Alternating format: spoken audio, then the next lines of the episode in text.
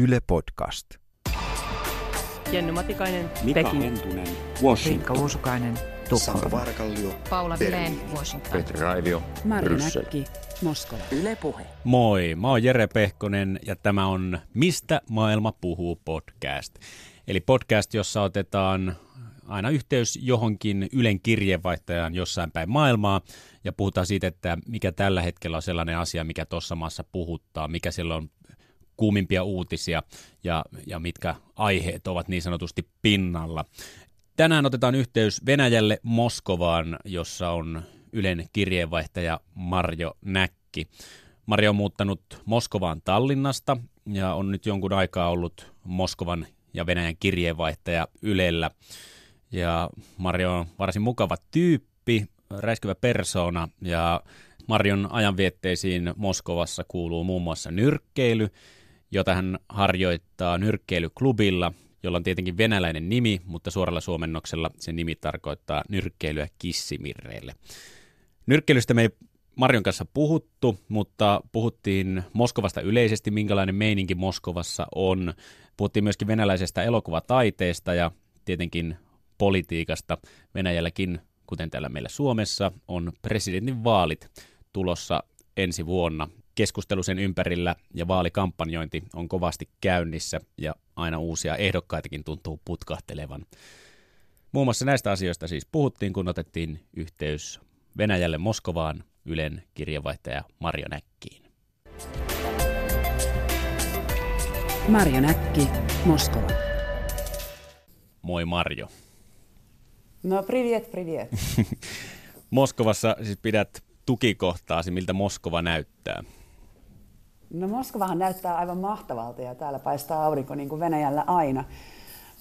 Moskovan katukuva on tuossa viime aikoina kokenut tällaisen muodonmuutoksen ja kasvojen kohotuksen. Ja tässä kyynikot sanoo, että kyse olisi siitä, että Moskovan johto Kremlin ohjauksessa niin pyrkii ikään kuin ostamaan kyynistä keskiluokkaa, jotka olivat muutama vuosi sitten tuolla Bolotnaja-puiston Putinin vastaisissa mielenosoituksissa. Mutta näyttää todella hyvältä siinä mielessä, että kansalaiset ovat löytäneet puistot ja kadut ja, ja tietysti Moskova valmistautuu tällä kasvojen kohotuksellaan myös ensi vuoden jalkapallon MM-kilpailuihin.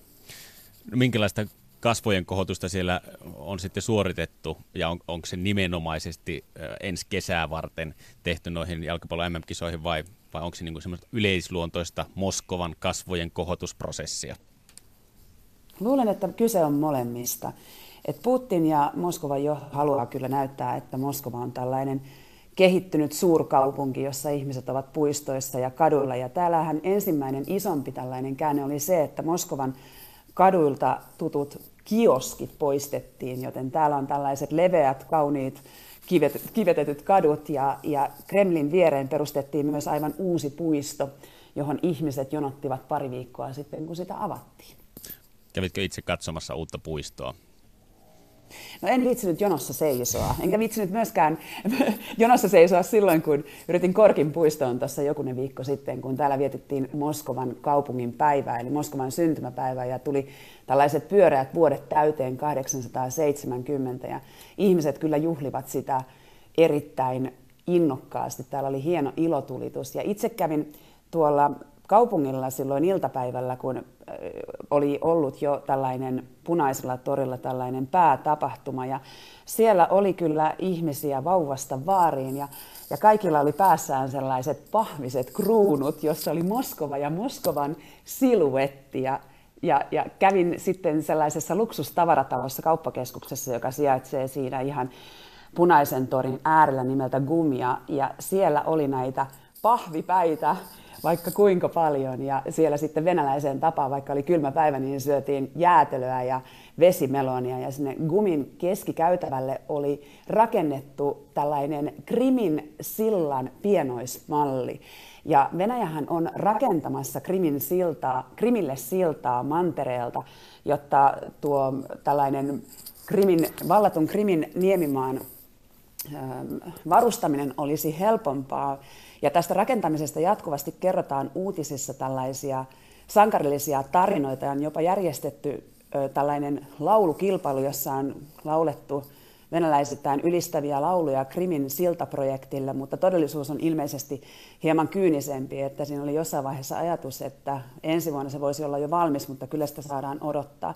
Mutta joka tapauksessa tällainen sillan pienoismalli, monta metriä pitkä pienoismalli oli nostettu sinne kauppakeskus Gumin keskuskäytävälle ja, ja, ja siellä sitten muun muassa seurasin erästä ylpeää isää, joka kahden lapsensa kanssa ihaili tätä pienoismallia ja hänen nuori poikansa poseerasi siinä sellainen neuvostosotilaan päähine päässään. Että nämä on tällaisia niin kuin jännällä tavalla tämä politiikka, krim, kansallistunne ja tällainen perheen kanssa kaupungilla olo yhdistyivät sinä päivänä. Kuulostaa jotenkin aivan absurdilta näyltä. Kyllä, mutta toisaalta niin Krim on ehkä venäläisille sitten vähän sellainen Karjala, että, että tietysti siinä on taustalla paljon ollut tällaista propagandaa, joka on lisännyt myös tämän Niemimaan merkitystä Venäjälle, mutta, mutta joo, nämä, on, on taitavia tässä. Ja sitten toinen semmoinen iso asia, mikä liittyy Krimiin, on tällaiset suuren suuret elokuvajulisteet ja tällainen suuri elokuva nimeltä Krim, joka kertoo tämmöisen Romeo ja Romeo ja Julia-tyyppisen rakkaustarinan, joka sijoittuu Krimin Niemimaan valtaukseen. Ja se, sen väitetään olevan tosi tapahtumiin perustuva ja siinä on tällainen kuvio, että on Maidanin mielenosoituksia eli ukrainalaisten mielenosoituksia tukenut nainen, joka sitten rakastuu tällaiseen venäläiseen sotilaaseen, joka on siellä Sevastopolissa ja sitten siinä on sellainen traaginen, traaginen rakkaustarina. Ja tämä on hyvin niin kuin suurella budjetilla tehty elokuva ja sitä on nyt kesästä lähtien näytetty täällä, tai itse asiassa nyt syksystä lähtien näytetty täällä Venäjällä. Ja se on jännällä tavalla sellainen hyvin amerikkalaistyylinen sankaritarina ja varmaankin osa myös sellaista venäläisen identiteetin ja myös tämän krimin valtaamisen oikeutuksen tarinan niin kuin kertomista ja vahvistamista. Ja, ja tämä on ollut aika tämmöinen sykähdyttävä kokemus ja sen tunnus melodian laulaa Voice of Russia-laulukilpailun voittanut nainen nimeltä Nargis, eli kyllä tähän on niin kuin satsattu. Kuulostaa siltä, että kaikki mahdollinen asearsenaali ollaan valjastettu propagandakoneiston käyttöön, mikä liittyy siihen, että miten Venäjä oikeuttaa Krimin valtauksen, niin kuin, niin kuin sanoit, oikeuttaa sen itselleen, että oikeinhan tässä tehtiin, vai? Kyllä, mutta samaan aikaan se, mikä on itseäni sykähdyttänyt, on se, että nämä on hyvin amerikkalaistyylisiä. Joten nyt tällä vähän tällaisen jännittävän ajatusleikin ympärillä, että, että amerikkalaiset tekevät suuria toimintaelokuvia, historiallisia tarinoita.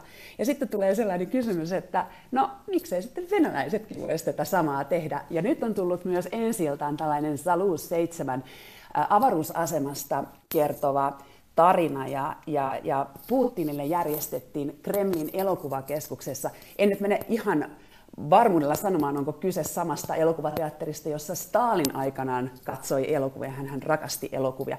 Mutta siellä oli paikalla tämän avaruusseikkailun esikuvina toimineet äh, kosmonautit Vladimir Bekov ja Viktor Savinuk sekä muun muassa Juri Gagarinin tytär sekä nämä näyttelijät. Ja Putin oli kovin mielessään tästä elokuvasta. Eli venäläinen elokuva amerikkalaistuu. Voiko tästä vetää suorat johtopäätökset siihen? Voi. Tai voiko sanoa, että, että tällaiset suurvalta-asemaansa pönkittävät maat tekevät hyvin samankaltaisia elokuvia? No, miten jos leffosta ylipäätään puhutaan, että jos se on mennyt, että elokuvateollisuus on menossa vähän tähän suuntaan, niin minkälaisia nämä teemat on, mitä niissä käydään läpi muuta kuin avaruusseikkailua tai kriminvaltaamista? No yksi tällainen paljon kohua herättänyt elokuva on nimeltään Matilda, joka kertoo Tsaari Nikolai toisen kielletystä rakkaustarinasta puolalaiseen balleriinaan. Ja tämä on itse asiassa mielenkiintoinen elokuva ja tähän on kiinnitetty huomiota jo myös kansainvälisesti, että sillä on ollut ihan omat tällaiset taiteellisetkin ansionsa. Ja mielenkiintoista on se, että itse asiassa pää, pääosien näyttelijät ovat mu- muunlaisia tai muun, maalaisia kuin venäläiset. Esimerkiksi pääosan esittäjä Tsaari Nikolai on saksalainen. Millaisia on ollut. No sanoit, että tätä Krim-elokuvaa, Krimin valtauksesta kertovaa elokuvaa on näytetty laajalti ja se on ollut hyvin menestynytkin elokuva, mutta tällainen uusi suuntaus elokuvissa, niin miten se on otettu vastaan kansankeskuudessa? Hyvin tietysti. Et kyllähän, et nyt en osaa sanoa, että kuinka paljon niitä on tähän mennessä katsottu, koska nämä on tullut aika tuoreeltaan nyt vasta ensi iltaan. Mutta kyllä jos mainosbudjettia katsoo ja tätä Moskovan katukuvaa, kuinka paljon nämä on ollut esillä ja myös tietysti jos Putin katsoo ensi ilta elokuvan, niin silloinhan se on myös niin kuin Venäjän äh, valtionjohdon kontrolloimilla pää televisioasemilla, että kyllähän tässä on ihan mielettömät satsaukset ollut tähän, että, että en usko, että, että jäävät kovinkaan paljon miinukselle ja varmaan sitten valtio sitten vähän tukee, että jos on sellainen vaara. No vaikka nyt vahvaa propagandistista elettä ollaan elokuvien saralla Venäjällä ilmeisesti näytetty, mutta on sitä propagandaa osattu ennenkin tehdä neuvostoaikoina. Millainen merkitys neuvostoelokuvilla on tänä päivänä ja millainen merkitys niillä on ylipäätään venäläiseen elokuvateollisuuteen? Itse asiassa venäläinen tai neuvostoelokuvateollisuus oli ihan mielettömän, mielettömän elinvoimainen ja, ja, ja dynaaminen, ja se oli silloin tietysti tällaisena isona propagandan välineenäkin käytetty, mutta siinä vaiheessa, kun Venäjä sitten, tai Neuvostoliitto muuttui Venäjäksi, niin tämä elokuvateollisuus ajettiin alas. Mutta itse olen lähdössä kohta katsomaan Mosfilmissä, eli Mosfilm on tämä suuri tuotantolaitos, jossa näitä neuvostofilmejäkin aikanaan veivattiin, niin, niin se on nyt tulossa uudestaan ja, ja kokemassa tällaista renesanssia. Mutta mä luulen, että, että näissä myös näissä venäläisten tällaisissa amerikkalaistyylisissä elokuvissa on nähtävillä semmoista tiettyä kipuilua siitä, että kun neuvostoaikana ne elokuvat olivat sellaisia valtionjohtoisia propagandaelokuvia, niin että miten, minkälaisia tarinoita nyt kerrotaan. Että se on osittain varmasti myös osa tätä kasvuprosessia. Mutta kyllähän niin kuin, niin kuin neuvostoelokuvia, niin sehän on rakastettuja klassikoita, Moskova, Jusko, Kyyneliä ja niin päin pois, jotka, jotka tunnetaan ja muistetaan myös esimerkiksi Baltian maissa, joissa aikanaan sitten tietysti katsottiin neuvostoelokuvia ihan samalla tavalla kuin kaikkialla sen aikaisessa Neuvostoliitossa. Mm. Onko tässä MOS-filmissä myöskin, jos on, on veivailleet vanhoja neuvostofilmejä ulos tuotantokoneistostaan, niin onko siinä tapahtumassa myös tämmöistä länsimaalaistumista heidän tuotannossaan? Jää nähtäväksi. No miten Putin on käynyt katsoa Krim, Krimin valtauksesta kertovan elokuvan? Ja... Ei vaan avaruuselokuvan. Ah, anteeksi, avaruuselokuvan, kyllä. Putin on siellä katsomoissa nähty, niin miten Putin tavalla suhtautuu elokuviin ylipäätään siellä? Onko hän ihan yleinen näky elokuvakatsomoissa kulttuurin ystävänä? No eihän varmaan ole sillä tavalla elokuva-ihmisiä siinä määrin, mitä hän on urheilu, jääkiekko ja kalastusihmisiä, mutta kyllä hän tällä hetkellä tuntuu virittelevän ensi kevään presidentin kampanjansa.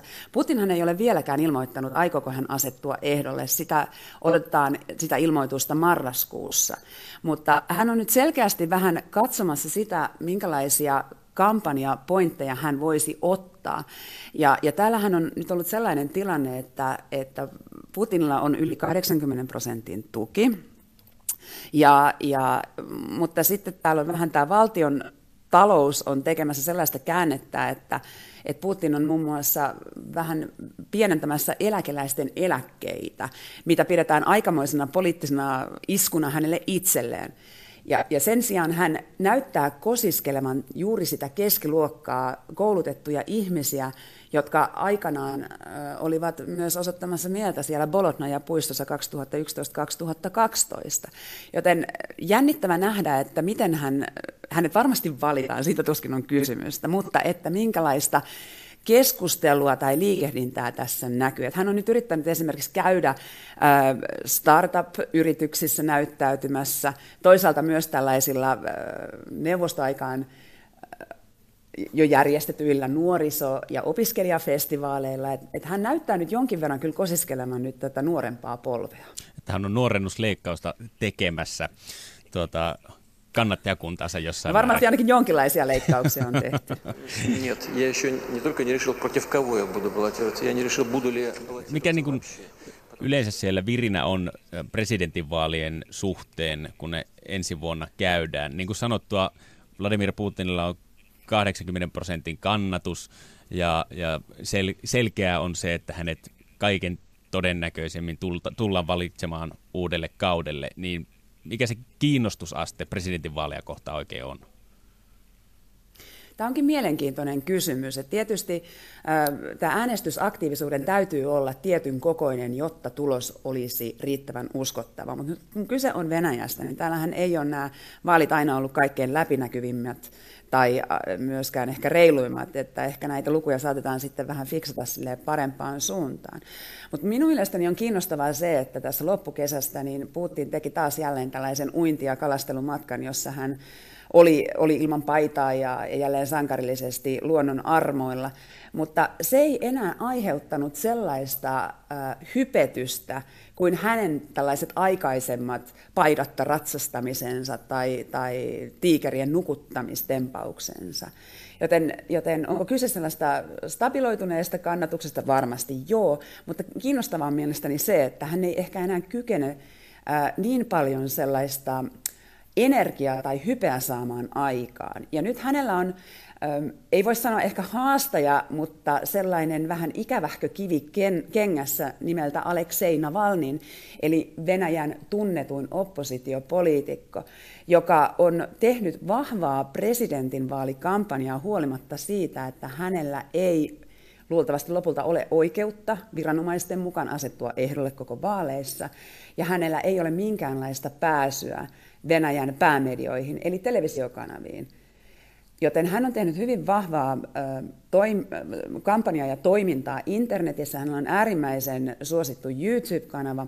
Hän on ihminen, joka on uska- uskaliaasti paljastanut epäselvyyksiä ja korruptioita ihan Putinin lähipiirissä, muun muassa Putinin viestintäjohtajan Peskovin pojan esteratsastusharrastuksia ja auto, autoasioita ja näin päin pois. Että hän flirttailee hyvin lähellä sitä, kuinka paljon hän voi tehdä.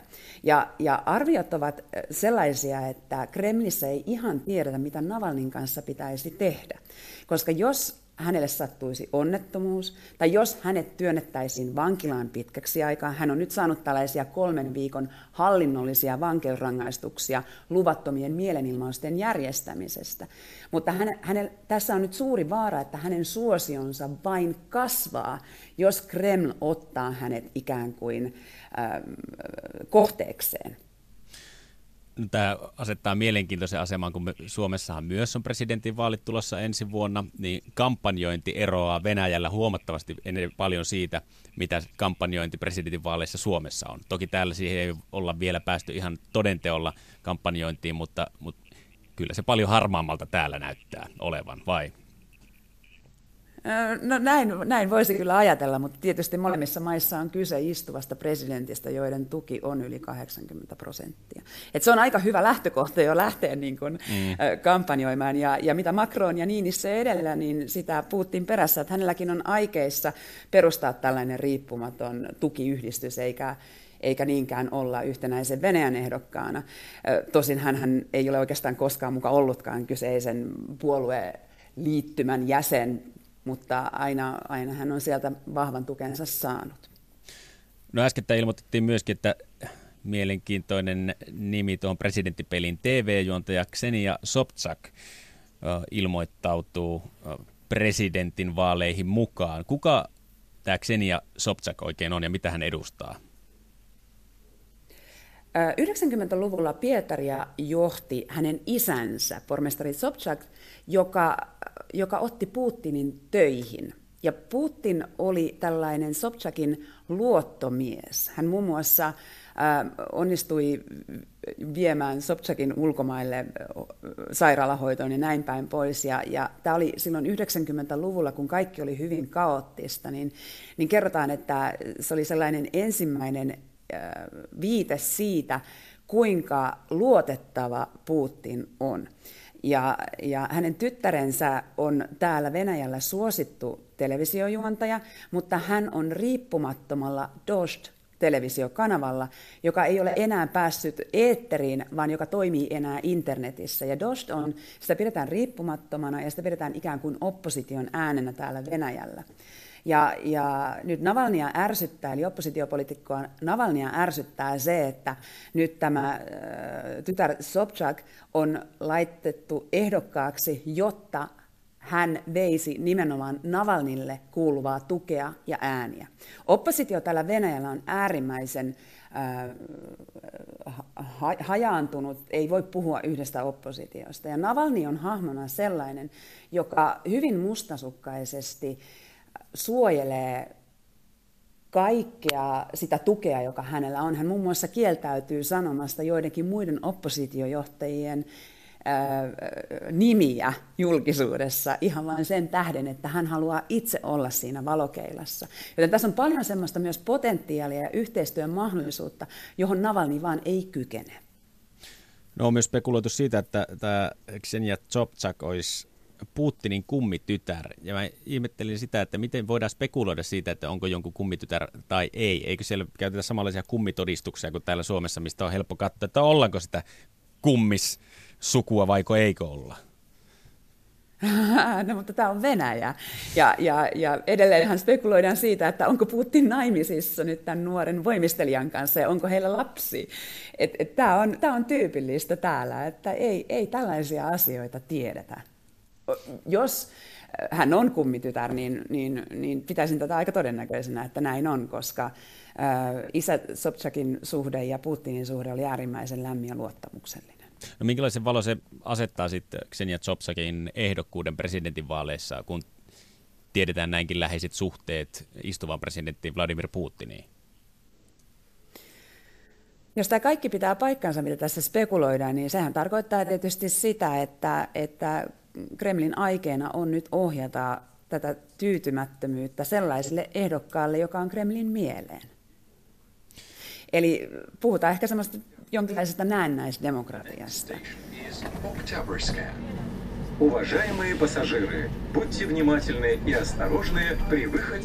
No Marjo Näkki, mikäli Moskovasta Venäjältä voisit tuoda jotain tänne Suomeen, niin mitä se olisi?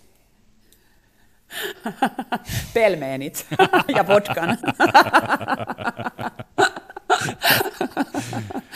No jos Suomen, voisit Suomen ja Venäjän rajan toiselta puolelta, eli Suomesta ottaa jotain asioita Venäjälle, mitä haluaisit täältä kulttuurista, tai vaikka ruokaravintoloista ja juomapuolelta tuoda sinne, niin mitä se olisi? No ne on ne Oltermanit, joita on yritetty nyt tuoda. Eli täällä on nyt tällä hetkellä ruoka, ruoan tuonnissa on, on, on rajoitteita, jotka ovat ikään kuin tällainen vastapakote EU-pakotteille. Ja, ja täällähän oli Vaalimaalla, hän jäi kuuluisesti kiinni tämä yksi herra, joka oli piilottanut autonsa rakenteisiin. Oliko se oikein 100 kiloa Olterman juustoa. Että, että kyllä valiolla meni sitä ihan hyvin. Ja onhan valiolla tietysti tuotteita täällä, täällä tota, kaupoissa, mutta ei ehkä ihan samanlaatuisia kuin, kuin Suomessa. Raaka-aineet ovat täällä toista, vaikka tuotantoa on siirretty Venäjälle. Joo. Kiitos Marjo näistä kuulumisista Moskovasta. Ja kahden viikon kuluttua jälleen Mistä maailma puhuu podcast uusin jaksoin ja silloin otetaan yhteys jälleen Yhdysvaltoihin. Washingtonin Paula Vileen. Yle Puhe.